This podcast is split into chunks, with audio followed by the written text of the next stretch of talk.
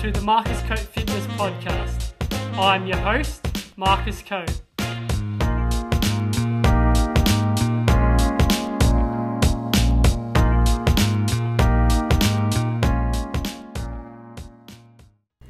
Hey guys, welcome back to today's episode.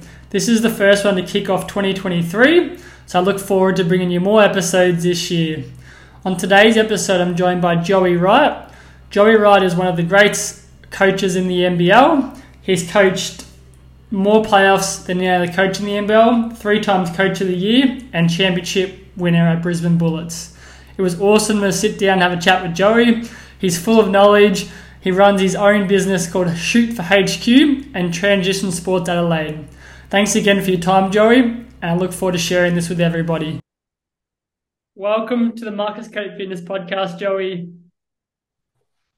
Thank you. Thanks for having me on, Marcus. I appreciate it. That's a pleasure, and I'm really looking forward to the opportunity. It's obviously the first one for the year for getting it out. It's going to be the first one to kick off. Firstly, how are things going for yourself? Did you get a good break in?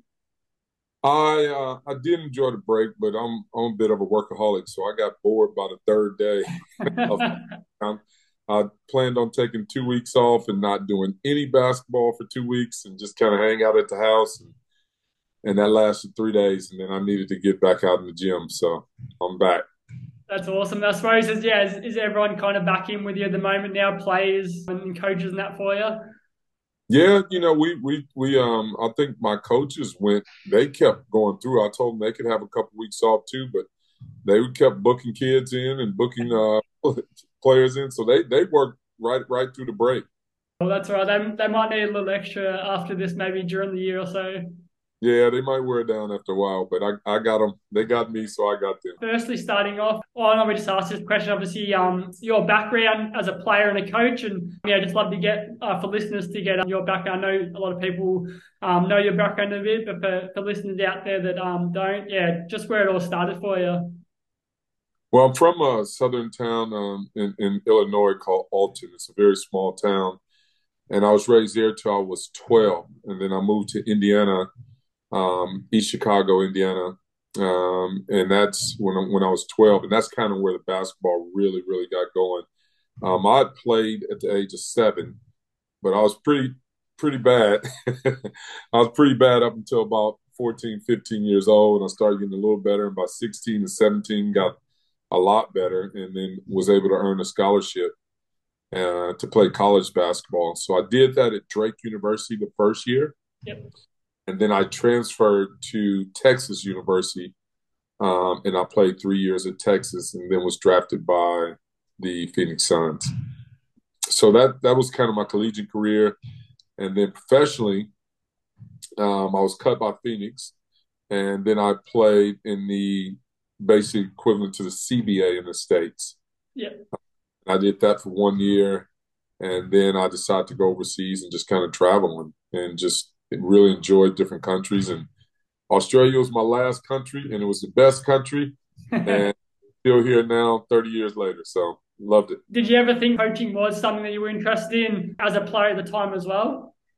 Always knew I would be a coach, always. I was from probably the age of 20, 21, my friends just called me coach. Yep.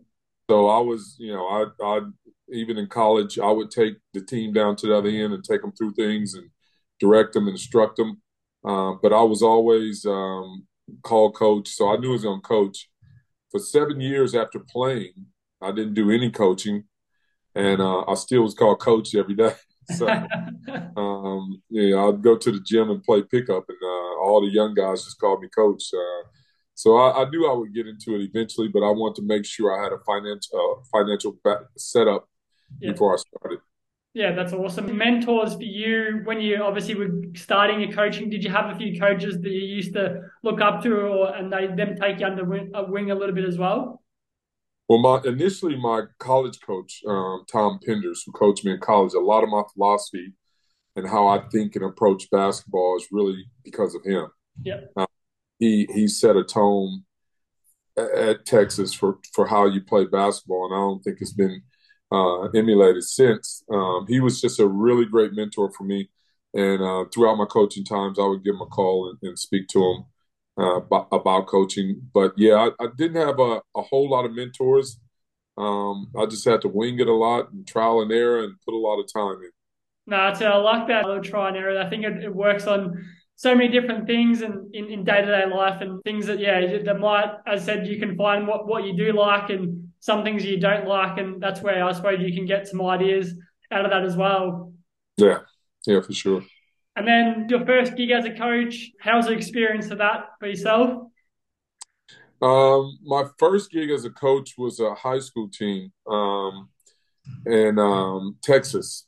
And it's funny because I went to the interview and, you know, at the interview, they just said, "Oh, yeah, the job's yours." I was like, "Oh, great. You know, this was easier than I thought." And they go, "Oh, do you know the pay?" And I said, "No, I don't know the pay." I said, "You know, what is it?" And they go, $900.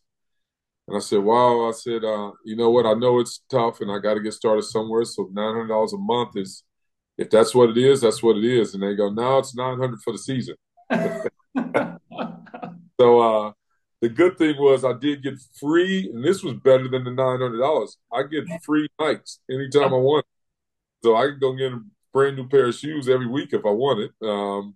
And so that was pretty cool. But other than that, it was just $900, and it was a small private school who had never won a game in district.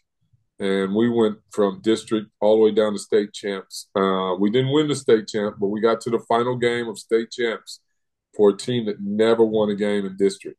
And so it was a pretty big feat. Hopefully one day it'll be a movie about us. But yeah. It's a really, really big feat for that to happen. And we had a good time with it. And then from there, I went to St. Edward's University for about a month, and then as an assistant coach. And then I was picked up by the Brisbane Bullets, and then been here ever since. Great to hear. And obviously, from hearing that story, obviously, everyone's going to start somewhere. But yeah, I think it definitely, experience-wise, it pushes in the right step to continue and where you want to get to as well. So obviously, like, it's in different jobs. The pay's not great, I'm sure, sometimes, but you might have to volunteer on certain things. I know I've done that in my time and still continue to do it as well in my business. And I think it's a good way to also network with people as well. And they see you out there, and the other thing, it's his volunteering his time as well. So yeah, I think it's to get where you want. I think it's always hard at the start, but it will pay off in the end. That's it. Yeah, for sure. And then going into obviously Brisbane Bullets have got you on board here. We'll go touching on the NBL now. How was your experience in the NBL? And yeah, did you enjoy your time at your three different clubs there as well? And obviously Adelaide was your last ones there, being there for the 6 years as well. Yeah, look, coming into Brisbane Bullets, they didn't have a lot of expectations because they were 0-10 when I took over. So if we could win a few games, they were pretty. And I think we won our next 6 of 10 games when I got there. I think we won the first 3 or 4 in a row. So guys were feeling pretty good about themselves. And we went on to that season. We still finished last that year just because of the terrible start. But we had set a foundation that we could be successful. And so the next year was a lot easier to recruit because teams had seen the style of play, players had seen the style of play, and it was a lot easier to recruit, and we were able to build a team pretty quick. I got pretty lucky in having two of the smartest players I coached ever in the first year, which was Derek Rucker and Stephen Black. I just got lucky because those two guys were smarter than me. So it was great to have them two as my point guard and two guard when we were trying to build a team. Yeah, that's it. And then us being there as a coach as well, did you think you set the foundations of how you coached and your style pretty well when you first got there as well, and the team understood it? Yeah, I mean, it's a fun style to play. Like it was all in, one in. So, you know, we didn't just have a few stars that were going to shoot all the shots. Everybody got a chance to shoot. Everybody got a chance to play as long as they played defense well and got out there and hustled and was unselfish. We played 9-10 deep. So the style of play was fun, and we were able to carry that on to the Gold Coast Blaze.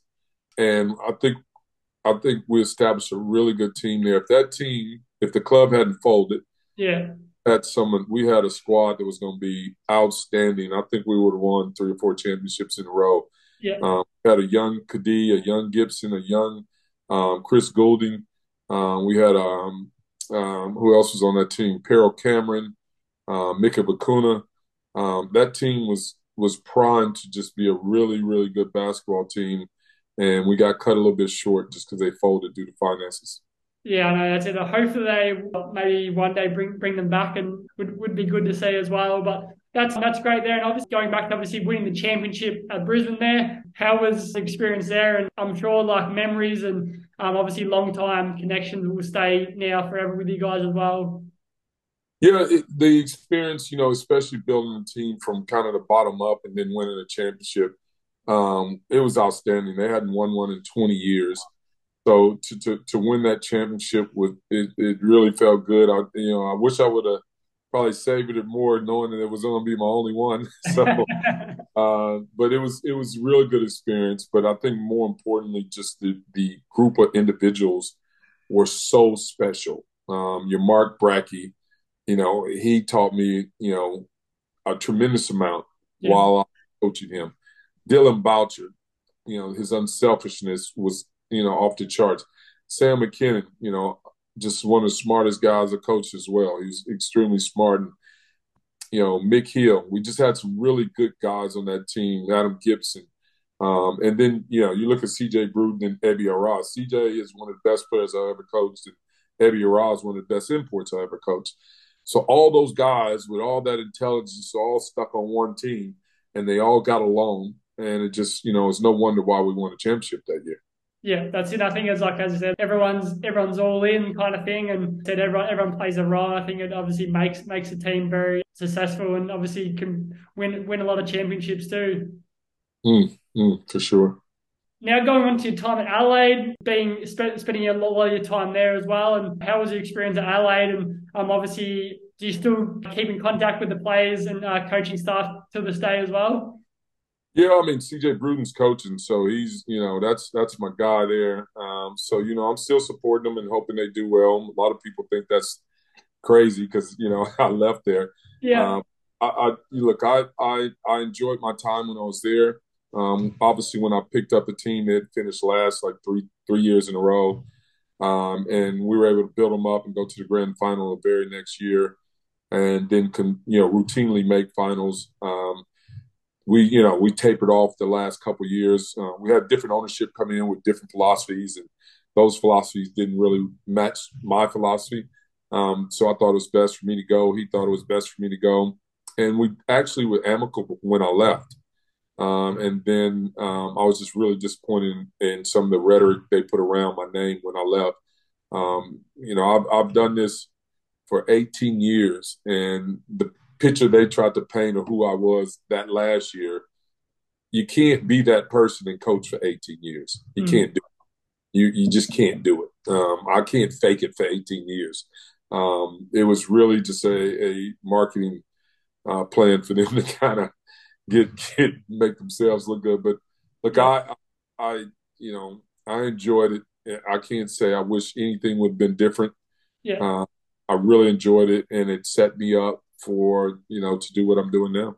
Yeah, that's great. And I love to hear that as well. And I know media like to play up a fair bit as well. So it's always hard with things that do come out and those things, which I suppose it's half their job too, but it's not very nice to when you've done so much for the club and it's coming out like that. So, yeah, which is it's hard to see as well, which, yeah, it's not good at all. But, yeah, I think I said, me being able to watch, you coach the Adelaide Pixers as a kid as well, it's great to see. And, yeah, I just loved seeing you do what you did there as well with the players and the teams. I think it's great. And, obviously, they're going pretty well at the moment, so hopefully they can continue their run and definitely make that playoff chase, and definitely hope they can get up for that championship as well. Yeah, for sure. Moving out, obviously, of the coaching, I'm sure it would have been hard in that in that time period now, but I see that you do have a couple of businesses that are going really well for yourself. So I'd love to touch on how they got started and where they come about for you too. It's obviously the Shoot HQ and then is a Transition Sport Adelaide. Is that both those things? Awesome. Would you like to just touch on how they got started? Well, initially, when I left the Sixers, COVID hit, and so we're kind of just sitting at home doing nothing, and Jack McBay was like, hey, we still can work out. And I was like, well, look, they told us we can't go to any gyms. And he was like, well, we can work out outside. I don't care. And so I said, cool. I said, it's a park around the corner from my house. It's got great rims, and we can meet there. So Jack came, and Nick Marshall, who's, turned into a fantastic star, him and Nick's younger brother and Daniel Johnson.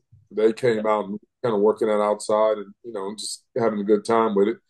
And then a few kids saw us, kind of working out. They wanted to join in. I said, yeah, that's fine. A few more players found out about it. And before I knew it, we had 40, 50 people at a court every day because it was, nothing to do. Yeah. And we legally could work out at that time outside as long as we were at the park. So started doing that, and then my wife said, look, you need to start making some money from this. You're getting up every day and going like you got a job now, and you don't have a job. And I was like, look, I don't feel comfortable charging these guys. They they played for me before. Yeah. And she said, okay, but what about charging all these other kids? And I was like, yeah, that's not a bad idea. And so a buddy of mine had started Transition Melbourne. Yep. Darren Hindle. And he said, look, you can use the name there, Transition Sports. And I said, well, I'll buy it from us. So I gave him a little bit of money, and I just created Transition Sports Adelaide. Yep. And we went from 20 kids to 40 kids to 60 kids to 80 kids to 100 kids to 120 kids. And now we train close to 200 kids a week. We got 12 coaches on staff.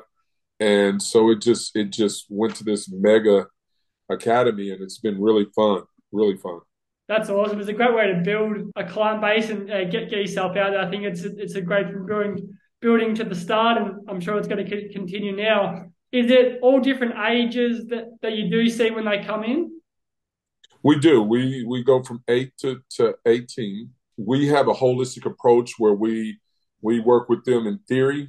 We work with them on practice, so they're getting, off the court stuff in theory, they're getting practice stuff on the court, and we do classroom work, and so we try to look at the whole picture. We teach them about their body. Dietitians come in, videos come in, sports psychs come in, and we just really try to affect the kids in a whole range of things to get them thinking about just how they can be better at basketball, and not just by making more shots. And we have a color system where if you're a white ball, you're at the bottom. If you're a yellow ball, next level, blue ball, next level, orange ball, next level, yellow, and then the bottom is black, much like karate. Yeah.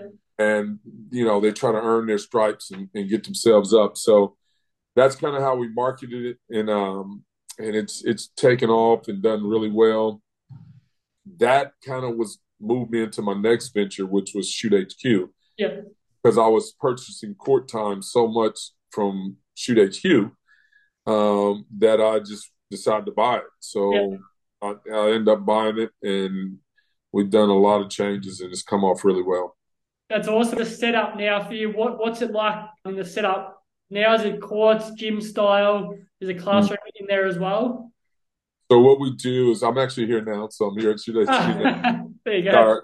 We're in our members lounge here. So we're in our members lounge, and here we have our cardio and our TV here in the lounge, and our physio operates out of here as well. Yep. Massage therapist operates out of this lounge area. Downstairs we have three rims, not three courts. We have a half court and two keyway courts. Yep. And we have two weights sections downstairs. One is more like a free weights area, and one is more like a cable cardio type area. Yep. So we've changed it around. We decorated a lot. We added showers and all kind of stuff to the place. And, you know, it's a really cool, funky little place. LEDs everywhere. I mean, just we're having fun with it. We're having a lot of fun. No, it sounds really great. As I said, I've seen a few on like social media, and it looks really good, I think. The way do you see, do the kids, like, when they come in, is it more the butt? Like, do they go courts first with, like, the style of coaching maybe with you and then gym after, or is it before, or is it work? Do you work in different ways that way too? Well, what we do is we have 6 resident coaches here, and those coaches will train players on the court. Yep. We do offer memberships to the facility because it's 24-hour shooting. Yep. So come in and shoot for 24 hours. We also have a S&C who does training as well. Yep. So, you know, sometimes they'll come in and get some S&C work and go take some shots. And sometimes they'll go get some S&C work. Our members will book courts. So we, you know, we have a lot of different avenues for kids to get better. And we just try to create a safe environment where kids can come in and have fun, work hard. No inhibitions, you know, we don't care how good you are. We just care about how hard you want to work. Yeah, no, that's it. I think that's great. And it's a good way to learn. And I think it's awesome to include all the, like I said, all the sort of things, the fitness side of things, the recovery side of things as well. And obviously having those sports psychs and nutritionists and dietitians that do come in, I think it's a great way to introduce kids to it as well. And they'll obviously get a better understanding of how things work and how maybe when they go to the next level or how athletes have to train to get better each day, I think, as well. Yeah, for sure.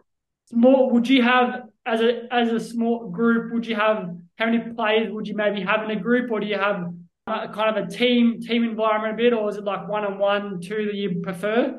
All our sessions here at Shoot HQ are small group and individuals. Yeah. So our small groups will range from 1 to 6, and then we also have our individuals where our individuals are, you know, one-on-one with the coach, face-to-face. Usually run each session about an hour, and they come in, they book 6 sessions. They can use those 6 sessions anytime they want. But I've just found it really, really rewarding working with young athletes after working with professional athletes for so long. And just some of the messages I get, I've got one no more than about 30 minutes ago that really, really warmed my heart and almost made me tear up just from the message from a mom. Yeah. Because I've been helping her son with some stuff, and the message was really warming. Yeah, that's it. And that's why you do it. And that's what we love sometimes, I think. And it puts a space perspective in, obviously, how important coaches are, and like you guys, it's great for the young kids. It's something they enjoy too, and it's very rewarding at the same time. Yeah, for sure. Last question I just want to finish on. Obviously, this would be a good segue into it. Advice for young athletes and kids going through the ranks, what they should focus on. Look, you got to focus on the process of working to get better. It's not anything about where you're at now. Every kid has to get better. I don't care how good they are, what their potential, how tall they are. If you're 16, 17, 18-year-old, you still got to get better. So it doesn't matter how good you are now. Stop looking for the rewards, fall in love with the process, and see what happens. If you fail, or what you think is failing, you're going to learn so much from developing a process that you're going to be able to apply that somewhere else. I know where I didn't meet my expectations as a player. Like, I wanted to play in the NBA and be an all-star and play, you know, 30 years, you know.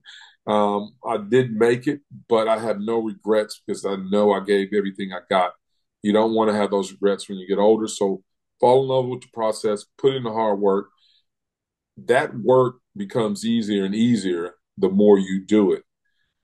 So I try to tell kids, they get too caught up in the now. Don't give up what you want later for what you want now. That's great, Larry. I love that as well. And I definitely know listeners would take that on board, and they'll be able to achieve their goals from there as well. Firstly, I just want to say a big thank you, Joey, to jumping on today. I really do appreciate it. It was a great opportunity to sit down and have a chat with you as well. No problem, Marcus. Thanks for having me on. I really appreciate it. If I can do anything to help you out, let me know. Thank you. And any people out there, where can they find you on social media? We're on Instagram. We're on Facebook. You know, shoot. Just Google. You know, put in Shoot HQ on any of the socials, or Transition Sports Adelaide on any of the socials, and we'll come right up. Awesome. I'll put that in the show notes for you guys. So yeah, if you're in the Adelaide area, definitely go check out Joey and the team's work there. They're doing great stuff, and check them out there as well. Same again. Thanks for your time, Joe. I really do appreciate it. Awesome, guys. I'm going to leave it here on this one. This is obviously the first episode to kick off the year, so I look forward to sharing with you guys, and we'll chat in the next episode. Thank you, Marcus.